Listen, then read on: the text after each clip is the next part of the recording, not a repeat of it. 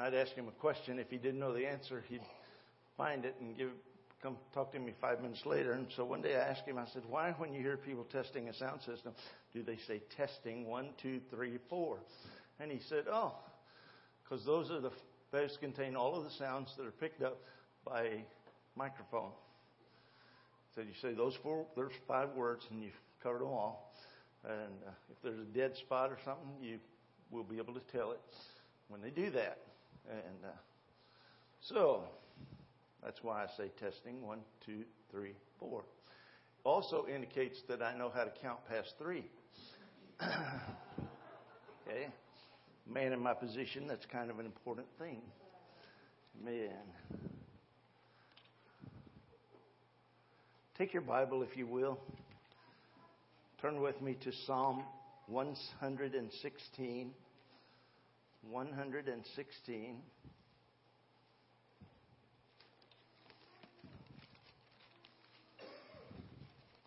It's good to have in the service this morning Brother Bob Schmidt. Brother Bob Schmidt was a, uh, a deacon at uh, Crusade Baptist Temple for years and years. His son Paul uh, been a friend of mine since he was a little kid, or it seemed like he was a little kid, and uh, attended Living Springs Camp back years and years ago. Was camper of the week, right? One time, yeah. One time's all it takes. Okay, kind of like being king. You only have to be king one time. Everybody knows you're king after that. Man, but uh, anyhow, it's great to have them in the service with us. Brother Schmidt is now living at Crystal Oaks, so he'll be in service this afternoon. Man, you find the verse? Before we begin reading this morning, I want us to have a word of prayer. Uh, I would like to ask one of the men in the church, and I don't care who, somebody volunteer to stand and ask God's blessing on this message. Uh, several things have happened in the last two days that have caused my mind just to go all different directions, and you know, uh, I need the ability to concentrate and be sensitive to the Holy Spirit today. And so, if uh, somebody will lead us, who wants to volunteer? Okay, Mark.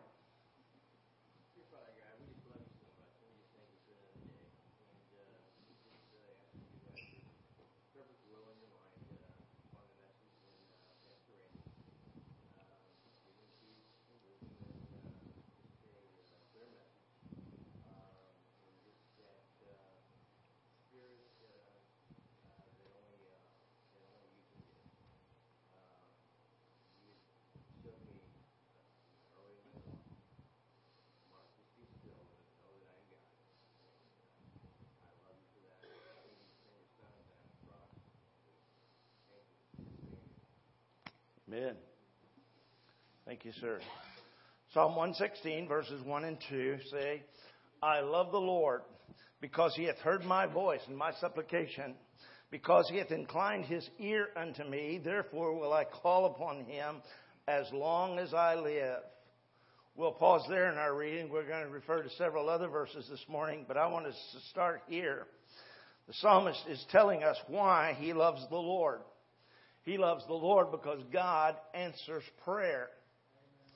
God answers prayer. Began the first of this year preaching on the first 11 chapters of the book of Genesis because if you don't believe the first 11 chapters, why mess with the rest? In the beginning, God created the heavens and the earth. The earth was without form and void. The darkness was upon the face of the deep. The Spirit of the Lord moved upon the face of the waters. God said, Let there be light, and there was light. And in that first chapter, he describes to us how that in six 24 hour days, he created everything that was made. John chapter 1 and verse 1 through 3 and following, he says, In the beginning was the Word, and the Word was with God, and the Word was God. The same was in the beginning with God. By him were all things made, and without him was not anything made that was made. And the Word is the Lord Jesus Christ. And so Christ is the Creator. He is God. God is a three part being God the Father, God the Son, God the Holy Spirit. We find that throughout the Old Testament and the New Testament. A lot of folks say, no, it's just in the New Testament, Brother Casey. You don't find God, the Trinity in the Old Testament. Well, of course you do. Find it in the book of Psalms. Find it in the book of Isaiah. Find it in the book of Genesis. God the Father, God the Son, God the Holy Spirit. They are one God. You say, Brother Case, can you explain that? Nope. Can you? I can illustrate it, but I can't explain it. For me, it's kind of like knowing that when I see fog, I know that's water in vaporous form. We call it steam. When I see a glass full of water, I know that's water in liquid form. When I see ice in that water, I know the ice is water in frozen form. But they're all water.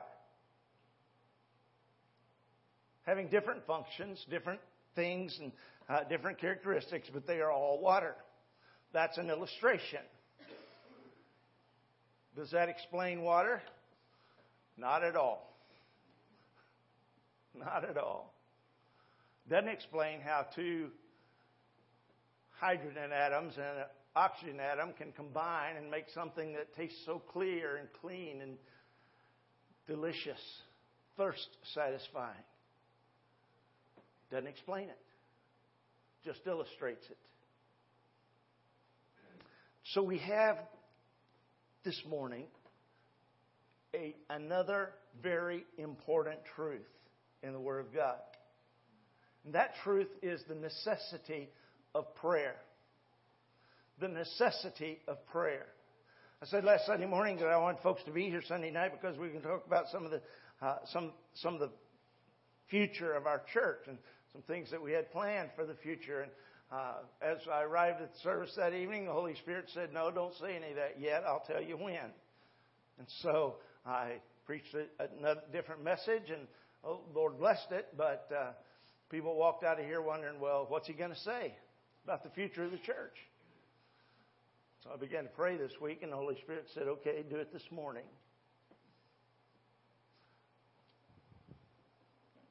Keith Heights Baptist Church, four years ago, had about 12 members came faithfully. Okay? Is that about right? That we were here? About 12, yeah. Our high, all-time high attendance was in May of this past, of this year, and it was 114. Last Sunday we had 113. You know what that's the result of? Prayer. Okay? Prayer. You say, why do you say that, Brother Casey? Because we do not have a strong visitation program. Now we have people in our church who are constantly sharing the Word of God with people always passing out tracts and delivering the message and, and sharing with people the, the gospel of Jesus Christ, whereby people can get saved and, and go to heaven, know they're going to heaven.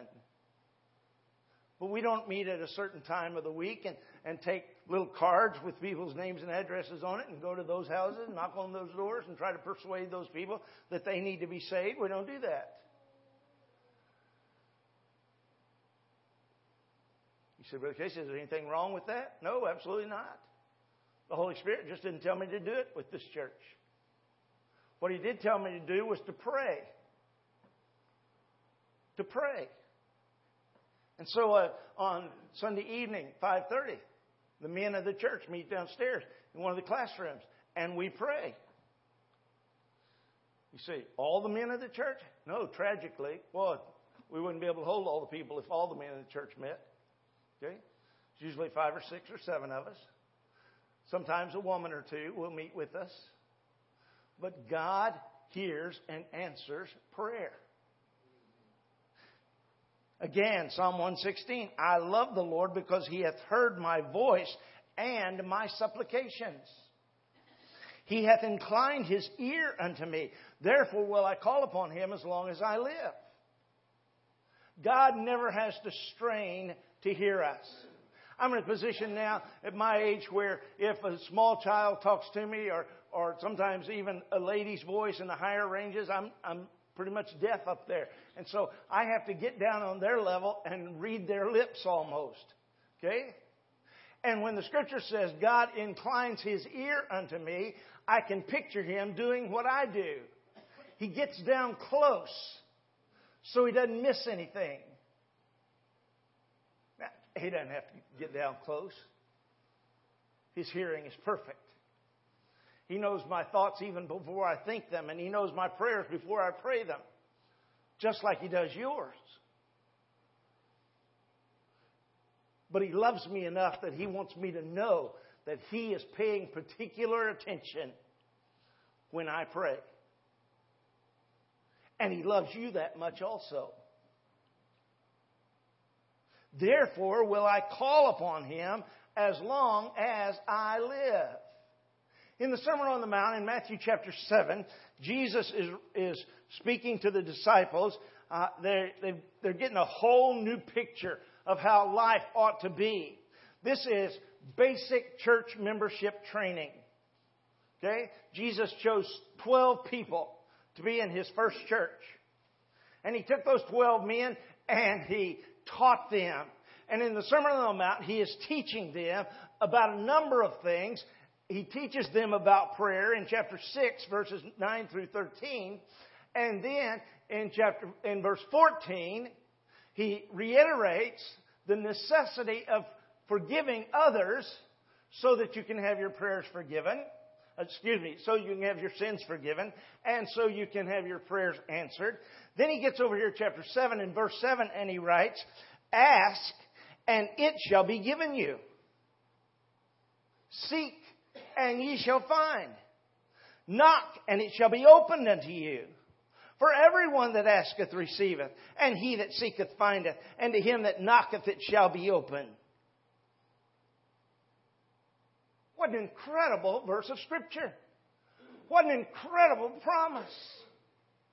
Ask and it shall be given. Seek and you shall find. Knock and it shall be opened unto you. Remember, he's speaking to his church. We as a church ought to be a praying church. We as a church ought to be a church that prays regularly. Not just in the services. Not just on Sunday night at 5:30. You say, where do you get that, Brother Casey? 1 Thessalonians chapter 5. He says, pray without ceasing. Pray without ceasing. That means don't ever stop praying. You say, how can anybody do that? Well, I can guarantee you it's pretty hard to do if the TV's on. It's pretty hard to do if you got the radio going. It's pretty hard to do if there's anything distracting you. But what did he mean, pray without ceasing? Well, let me give you the definitions of the Greek words. The Greek words in their English form mean pray and don't stop.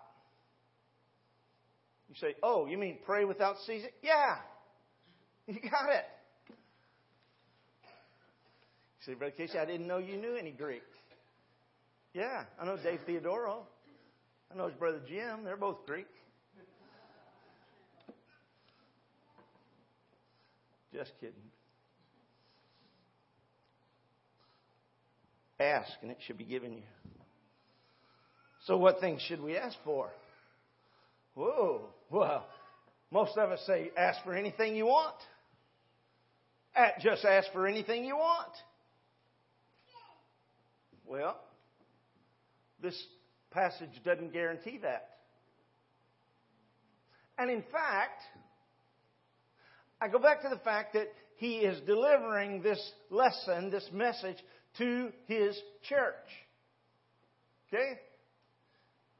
So, what I want you to understand is, he doesn't answer everybody's prayers. Every time my brothers and I went to my dad for lunch money, he dug down deep and he pulled up enough money to give us lunch money to go to school. Every time. If he didn't have it, he'd go borrow it out of the mad money jar and then put it back later. You see, what's the mad money jar? That's the jar where my mom put the change. Okay? She got done grocery shopping, she had your change, she put it in this mad money jar. Quart jar sat in her closet. She knew it was safe because we knew if you got in mom's closet, you better be there with permission. so nobody got in the mad money jar except dad. And then he put it back later.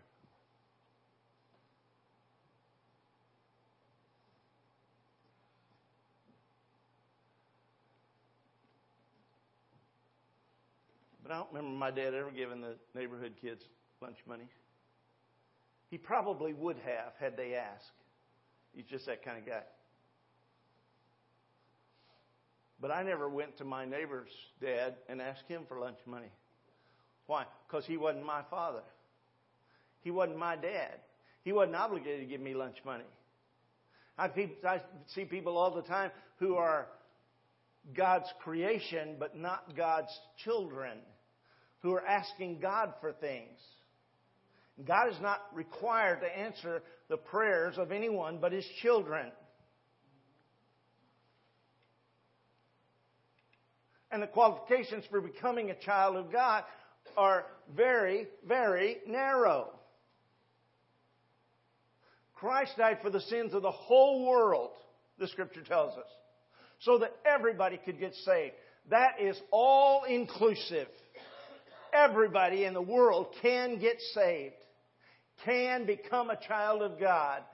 However, just because everybody can doesn't mean that everybody will.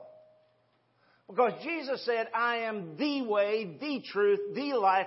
No man comes to the Father but by me. So if somebody tells you, well, we're all going to heaven, we're just taking different roads to get there. Well, if you're on a different road, you're not getting there. Jesus said, I am the way. And so, how do we get there His way? Oh, quite clear. Romans chapter 10, verse 9 that if thou shalt confess with thy mouth that Jesus is Lord, and shalt believe in thine heart that God raised him from the dead, thou shalt be saved. Why would God raise him from the dead? Sin causes death. If Jesus died, he died because of sin. But as we look at the scriptures carefully, we discover he died not for his own sin, but he died in my place and in your place. He died for our sins. He took our sins in his own body and went to the cross of Calvary. And there he gave his life for us. And because he died for my sins, when my sins were paid for, God raised him from the dead. When he, your sins were paid for, God raised him from the dead. And he's become the first fruits of them that sleep, the scripture said. What's that mean? That means he's just the first. One of these days, he's going to raise all of those who died believing that Jesus was the Christ and receiving him as personal Savior. So all those whose sins had been forgiven by the Lord Jesus Christ, and because of his death on the cross of Calvary, we're all going to be raised again to walk in his newness of life and to live with Christ forever just the way it's going to be.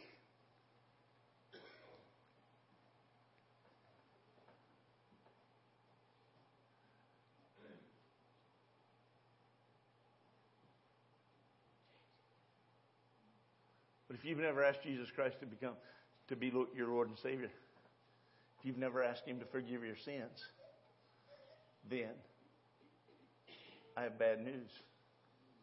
God's not obligated to answer your prayers.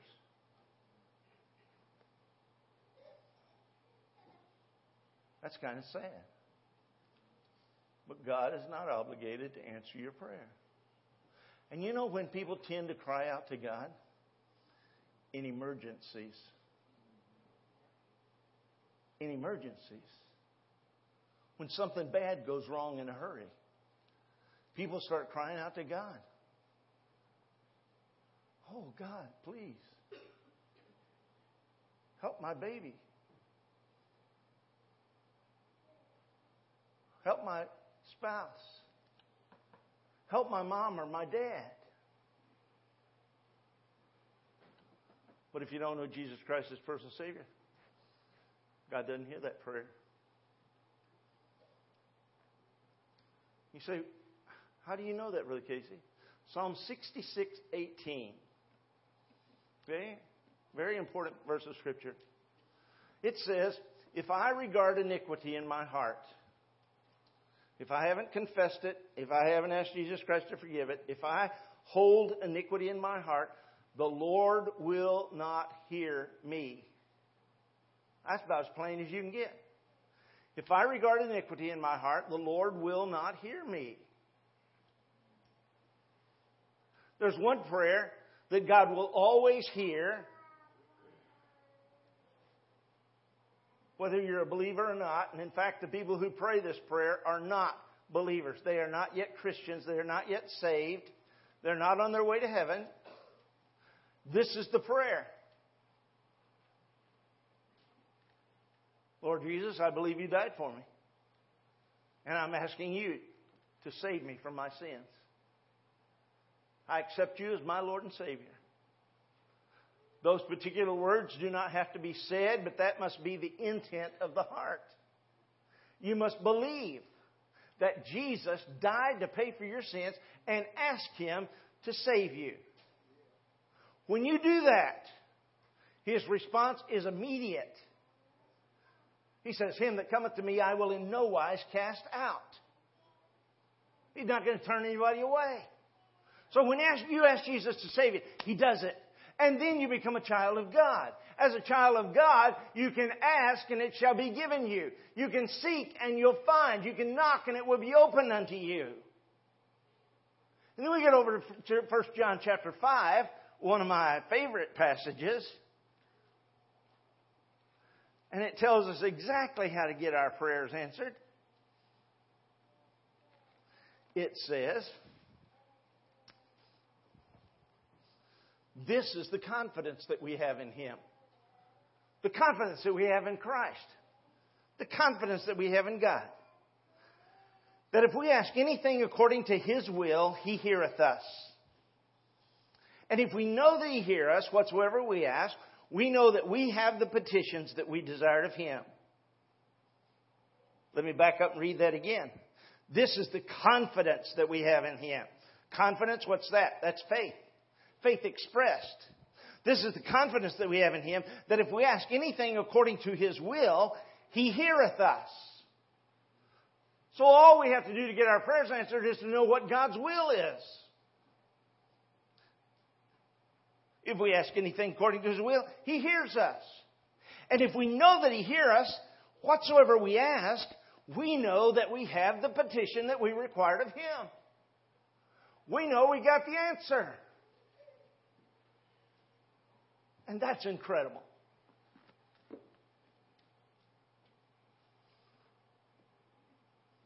If I start telling stories now, we'll never get out of here. But I want you to know I have seen it happen time and time and time and time again. I prayed for a man for, wow, eight, ten, twelve years knowing that it was God's will for that man to be saved. You say, how do you know it's God's will for somebody to say, God is not willing that any should perish, but that all should come to repentance? First, Second Peter three nine, First Peter 3 9. One of those two. God's not willing that any should perish. I know it's God's will for people to get saved. And so I asked God to save this man. God does not force anybody to get saved. Everybody has a choice. Everybody has free will. You can choose whether or not to ask Jesus to save you. So my prayer was, Father, arrange the circumstances in this person's life so that they will know that they need you.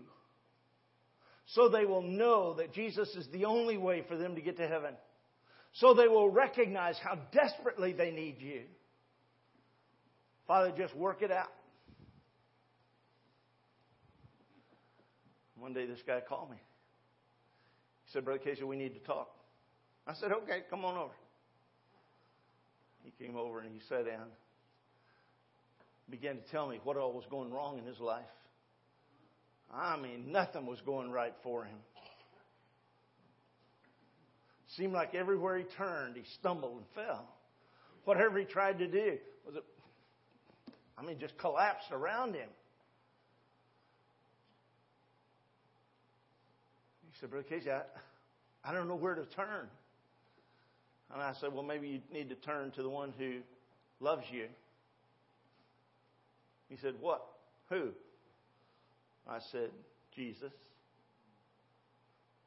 Maybe you need to ask Jesus to forgive your sins and save you so that you become a child of God because I can promise you God takes good care of His stuff. God takes good care of His children. Big old tears formed in his eyes, and he said, Yeah, I've known I needed to do that for a long time. But every time I'd think about it, I'd think, No, not now. No, I'll, maybe I'll do that later. Maybe I'll take care of that another time. But he said, I know I need to be saved now. And I said, All right, what'll keep you from getting saved? Nothing. He bowed his head, started praying, asked Jesus to save him. You know what Jesus did? He saved him. Of course. He'll save anybody who'll ask him. You just got to ask.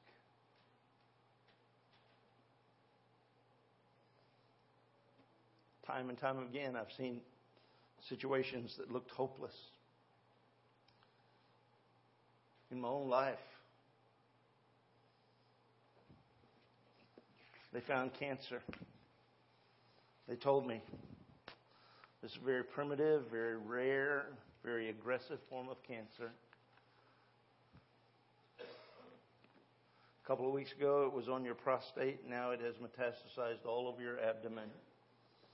They started naming all of the organs that it was in or on. And then finally he said, and it's on your pelvis. I said, what? He said, yes. Going to be bone cancer, and just if it's not already, it's going to be there in a couple of days. He said, bone cancer is not just excruciatingly painful, it's incurable. Not anything we can do for you. I said, How much time do you think I have? He said, I think maybe six months. About the longest I've ever seen anybody live is 13 months. I said, Okay. And so I began to pray. And I did not pray and ask God to heal me. I asked God to be glorified in my life, either by my life or my, by, by my death. Either one, I didn't care. As long as He got the glory. Six months went by. Eight months went by. I'm still alive and I'm feeling better. Members here know the story. Went back to the doctor. They reran the test. He said, Wow. Said, We've never had a patient respond to treatment like you have. And I said, What treatment? He grinned. He said, Yeah. No treatment available. He said, We found cancer on the bottom of your bladder. It's about the size of a dime. We found cancer on your pelvis, but it's not evident anywhere else. It's gone. And he said, The cancer on your pelvis looks like scar tissue. I said, Okay. He said, Come back and see me in two months. So two months later, I went back. They ran all the tests. And he said, We don't find cancer anywhere. And I said, Do you mean I'm cancer free? And he said, No, we don't say that for seven years. I said, Okay, so don't say it. But I'm cancer free. Because God healed me was His will, and other people were praying for God to heal me. I guess so that He could be glorified, since that was my prayer, glorified in my life rather than by my death.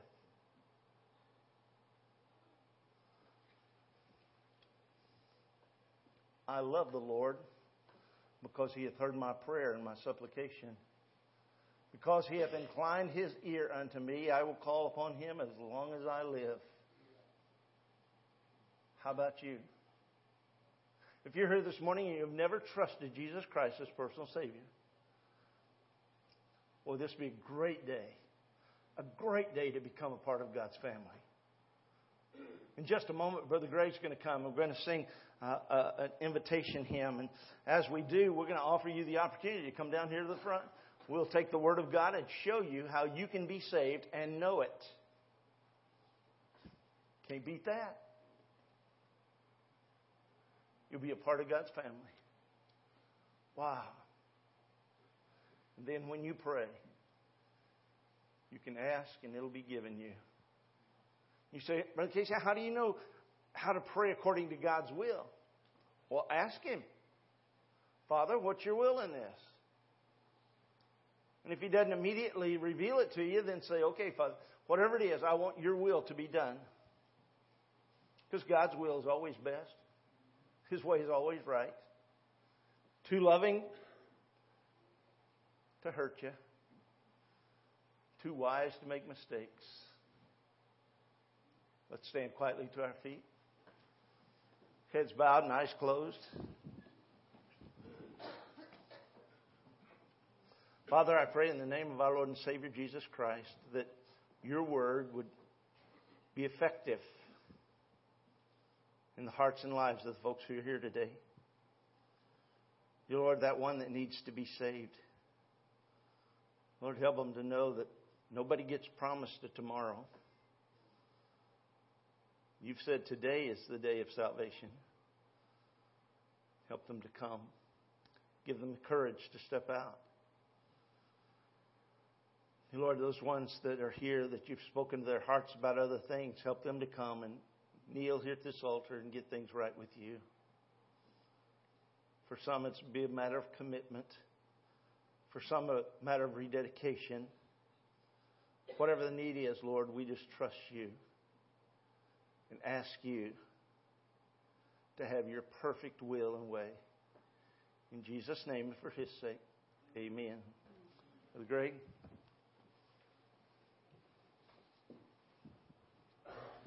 Page 249, just as I am.